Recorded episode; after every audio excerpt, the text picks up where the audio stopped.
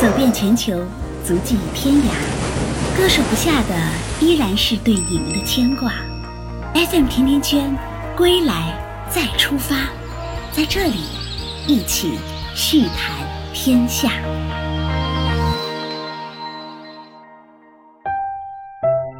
大家好，我是甜甜圈，好久不见。这些日子你们过得好吗？你们的生活有没有发生一些变化？算起来，甜甜圈在澳洲真的是有日子没和大伙儿见面了。是的，大概两年了。这两年里，我的朋友圈更新少了，还解散了一些群，因为我又启程了，去了不少地方，带着美拉拉把欧洲的西部和南部几乎走了个遍。出发、归来、再出发，成了我们生活中最重要的事儿。因为 FM 甜甜圈，我结识了很多的朋友，所以即使在停播的这些日子，我也会时常的收到大伙儿从不同的国家、不同的地区、不同城市送来的问候。对于我来说，就像这期节目的新的片头，即使走遍全球，足迹天涯了，我最割舍不下的依然是对你们的牵挂。所以现在我回来了，我要在这里和你们一起继续聊聊天，说说话。记得去年在巴黎，我竟然和一个多年未见的朋友在卢浮宫里遇到了。我现在就在想，也许下一次我们也会在某个城市不期而遇，因为世界很大，其实也很小。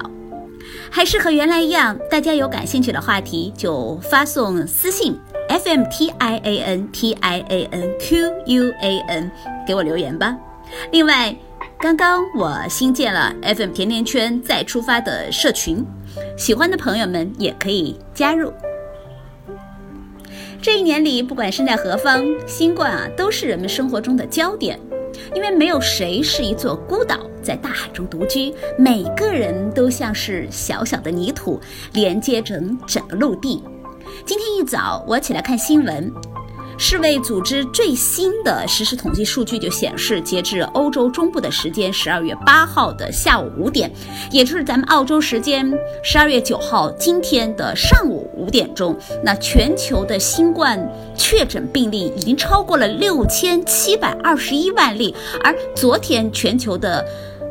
确诊病例新增大概有五十万例，而死亡的病例新增了近八千例，所以这个疫情依然是相当严峻的。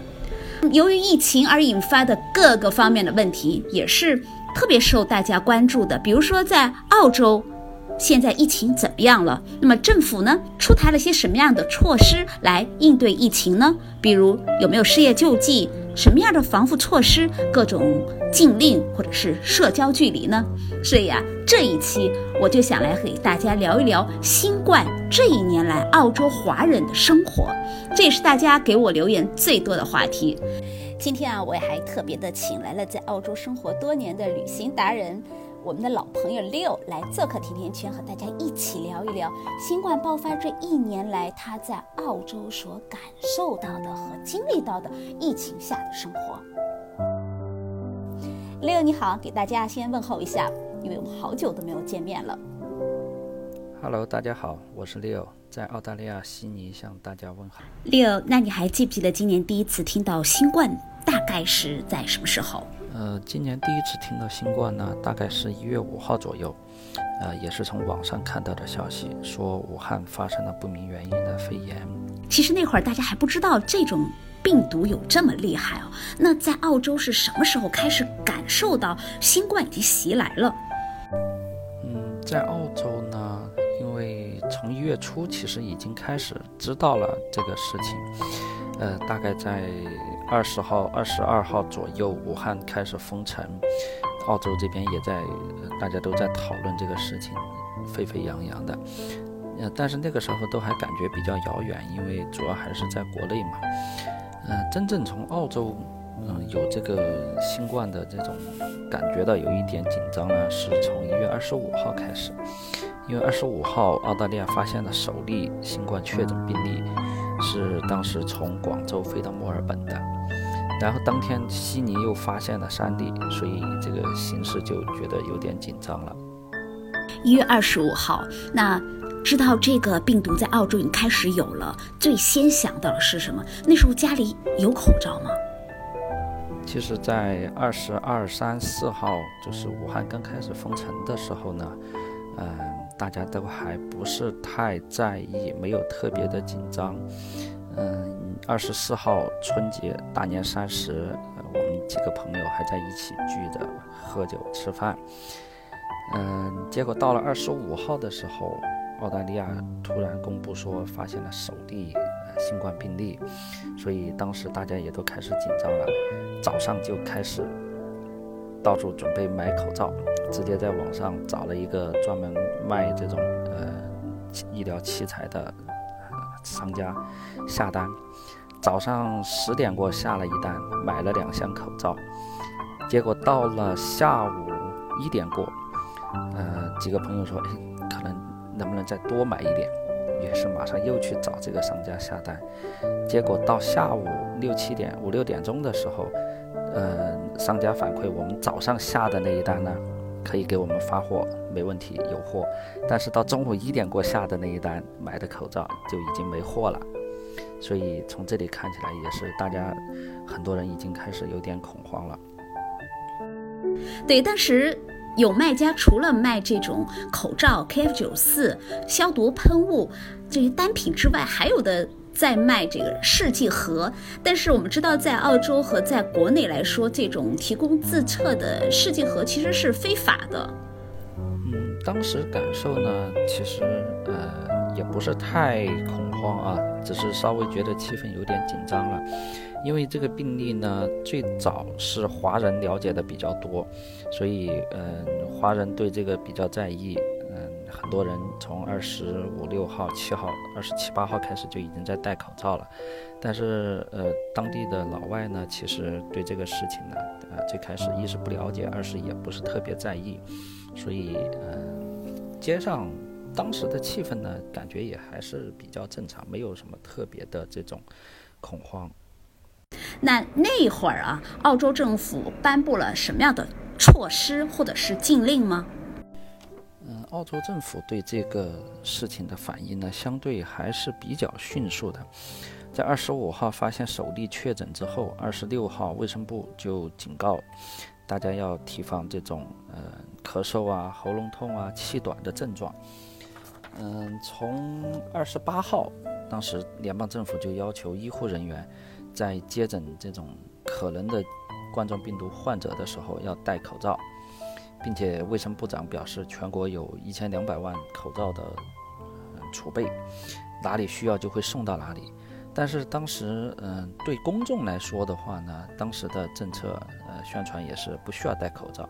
因为当时这种病毒在澳洲还没有出现人传人的情况。呃，这个时候呢，已经政府网站上开始对去中国的旅行建议有了调整，就是建议澳大利亚人。不要去湖北或者从湖北回来。在一月二十九号的时候，呃，澳洲整个的确诊病例增加到了六人。那个时候，昆州首先宣布进入了公共卫生紧急状态。嗯，然后从这个时候呢，呃，新州、昆州、西澳也提出了比较严厉的政策，就是要求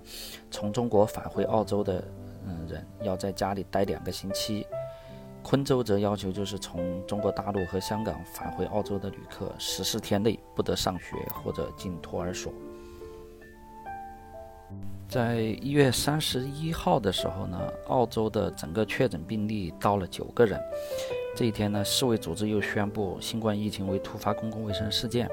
所以在二二月一号，呃，澳洲总理就马上宣布禁止所有二月一号以后。从中国飞抵澳大利亚的旅客入境，嗯，除了澳洲公民、永久居民和这个嗯他们的直系亲属和机组人员以外，所以这个政策也是比较突然的，呃，并且这个时候澳洲政府又也对中国发出了旅行警告，就是建议澳大利亚人不要前往中国大陆地区旅游，回来的都要进行十四天的隔离。好，我们再来聊聊学校。那么谈一谈孩子们在学校的生活发生了什么样的改变？比如说停课了多久？那么学校对家长和学生的要求是什么样的？那么孩子们又是什么样的反应？我们知道这个也是所有的家长们最关心的问题了。呃，就学校来说的话呢，因为我们家有两个小朋友，呃，一个在读中学，一个读小学。因为从一月底，其实澳洲的新学年是呃一月三十号左右开始的，所以在病毒其实刚刚爆发的时候，是澳洲这边的新学期开始。呃，刚开始大家其实都还是正常的上学，嗯，小朋友也正常的到校，除了就是呃学校要求从中国大陆回来的呃小孩子要自己隔离两周以外。嗯，到随着这个事情的发展，到了二月、三月，到了三月二十几号，那个时候，呃，已经情况比较呃严重了，呃，一是澳洲的病例也越来越多，二是嗯中国的病例也越来越严重。所以，当时从二十三号，三月二十三号开始，澳洲政府就正式下达了这个 lockdown 的呃命令，就是所有的，呃呃，除了嗯必须的服务继续维持以外，其他的非必要的业务全部要停。所以学校也停课了。那么我们小朋友也就在三月二十五号左右就回家了，就不在家不在学校上课了。嗯，学校安排上网课，所以从三月底开始就一直在上网课。但是因为四月份其实四月十几号、十四号左右，呃，学期结束嘛，所以基本上那一学期的呃后面两周基本上都是在家里过的。所以从嗯三月二十三号 lockdown 开始，嗯，小朋友就开始在家里上网课了。呃，上了两周，又到四月中旬，正好又学期的结束，又放了两周假。呃，新学期从四月底开始，呃，那个时候因为政府还在 lockdown 嘛，所以学校也还是只能安排学生在家里上课，上网课。呃，网课一直持续到基本上就是到六月份。嗯，这就是相当于是学年第二个学期快结束的时候，啊，所以小朋友们也是天天在家里上课，嗯，当然对我们来说呢，就少了准备很早起来准备早餐和午餐的烦恼，但是小孩子在家里也是有的时候也是很调皮，所以家长也没办法啊。刚才我们说了孩子们的学校生活的一些改变，我记得看过你拍的一张照片，原来每天都是游人如织的悉尼歌剧院的周围啊，现在的这个景象是寥寥无几的行人。那么除了像悉尼歌剧院这样的景点之外啊，餐厅、酒店和娱乐场所，那也发生了什么样的变化吗？商业方面呢，嗯，因为三月二十三号开始政府要求 lockdown 了嘛。当时我们店也关了，所以我当时还发了一个朋友圈啊，悠长假期开始了。当然这个也是有点苦涩，因为呃关门就意味着没有收入。但是其他的受影响的也是很多，包括餐馆啊，一些呃娱乐场所啊都不得不关了。呃，其中有一点，呃，在比如说在恰楚的这边有一个很有名的一个海鲜餐厅，呃，他的老板也是反应非常迅速啊，因为他他也知道这个关门不知道要关多久，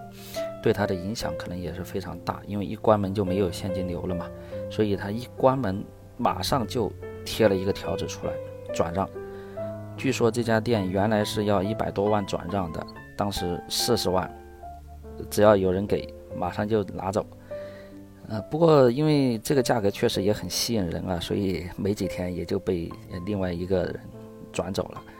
啊，因为可能他也是有有实力嘛，能够撑得住。虽然说能够要关一段时间，但是他觉得后续可能恢复之后也还是 OK 的，所以也就马上把这家店转走了。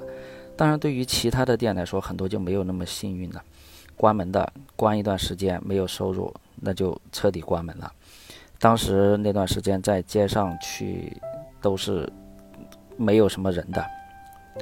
呃，并且因为政府限制呃出门嘛，所以大家最多也就是去超市买点东西的时候出门。正常情况下街上是没有什么人的，啊，影响非常大。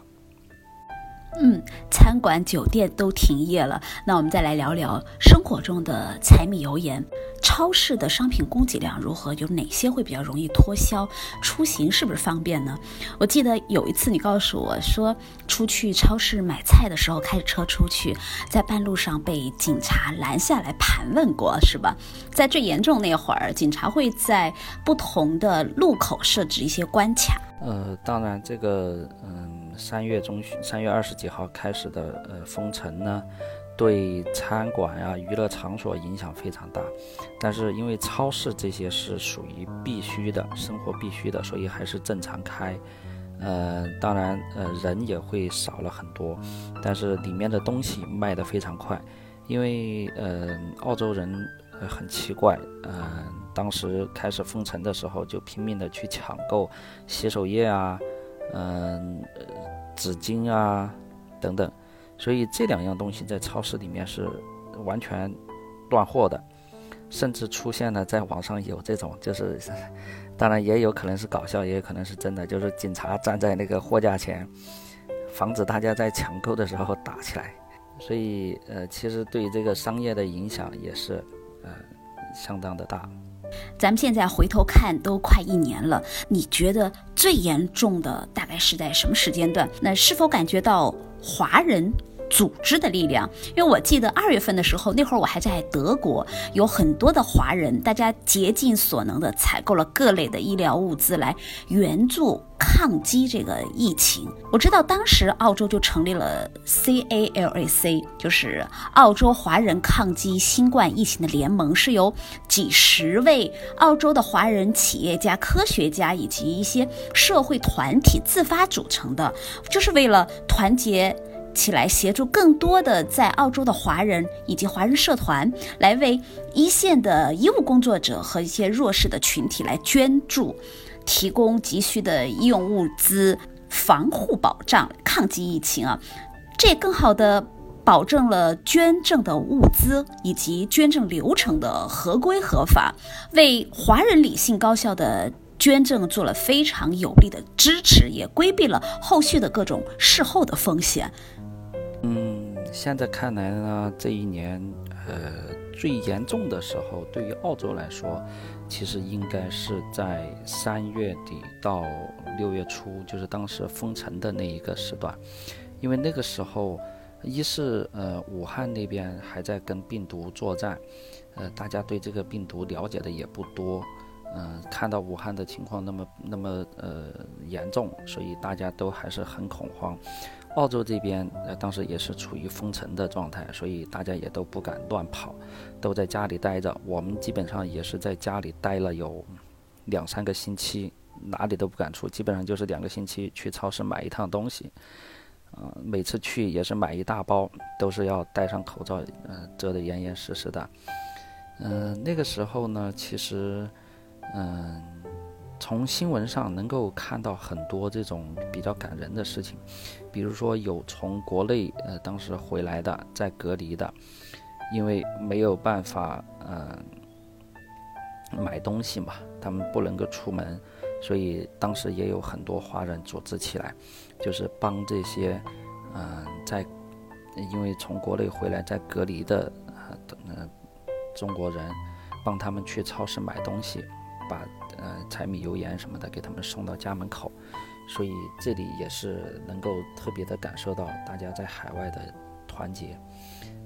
嗯，其实越是大事发生的时候，越能够感受到大家的温暖。那么现在的状况怎么样了？比如是不是可以聚会了？圣诞快要到了，你觉得今年的圣诞会是什么样？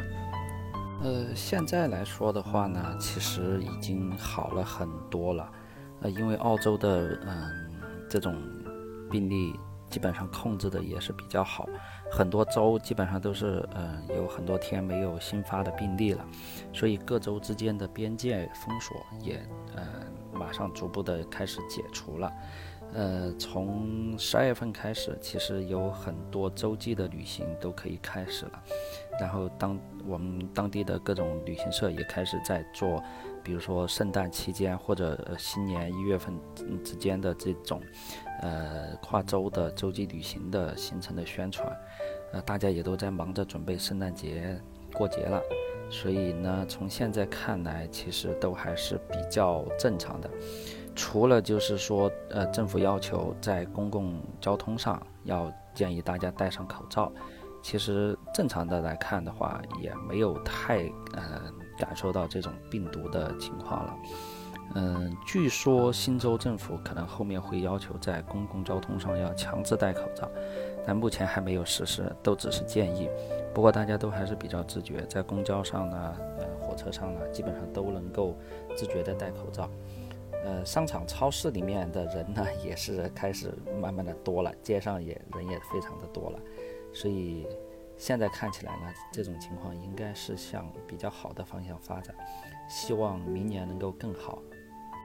二零二零年确实是比较糟糕、不容易的一年，不过总算是快要结束了，啊，希望明年能够更好。谢谢大家。嗯，谢谢 Leo。病毒无情，人有情。在这儿呢，也希望不论身在何方，所有的华人都能平平安安、健健康康的迎来新的一天、新的一年。那么我们这期节目就到这里结束了。我是你们的老朋友甜甜圈，欢迎听友们继续给我评论留言或者私信。F m t i a n t i a n q u a n，期待你的留言，你的一句话也许就会温暖异乡的一群小伙伴。我们下期节目再见。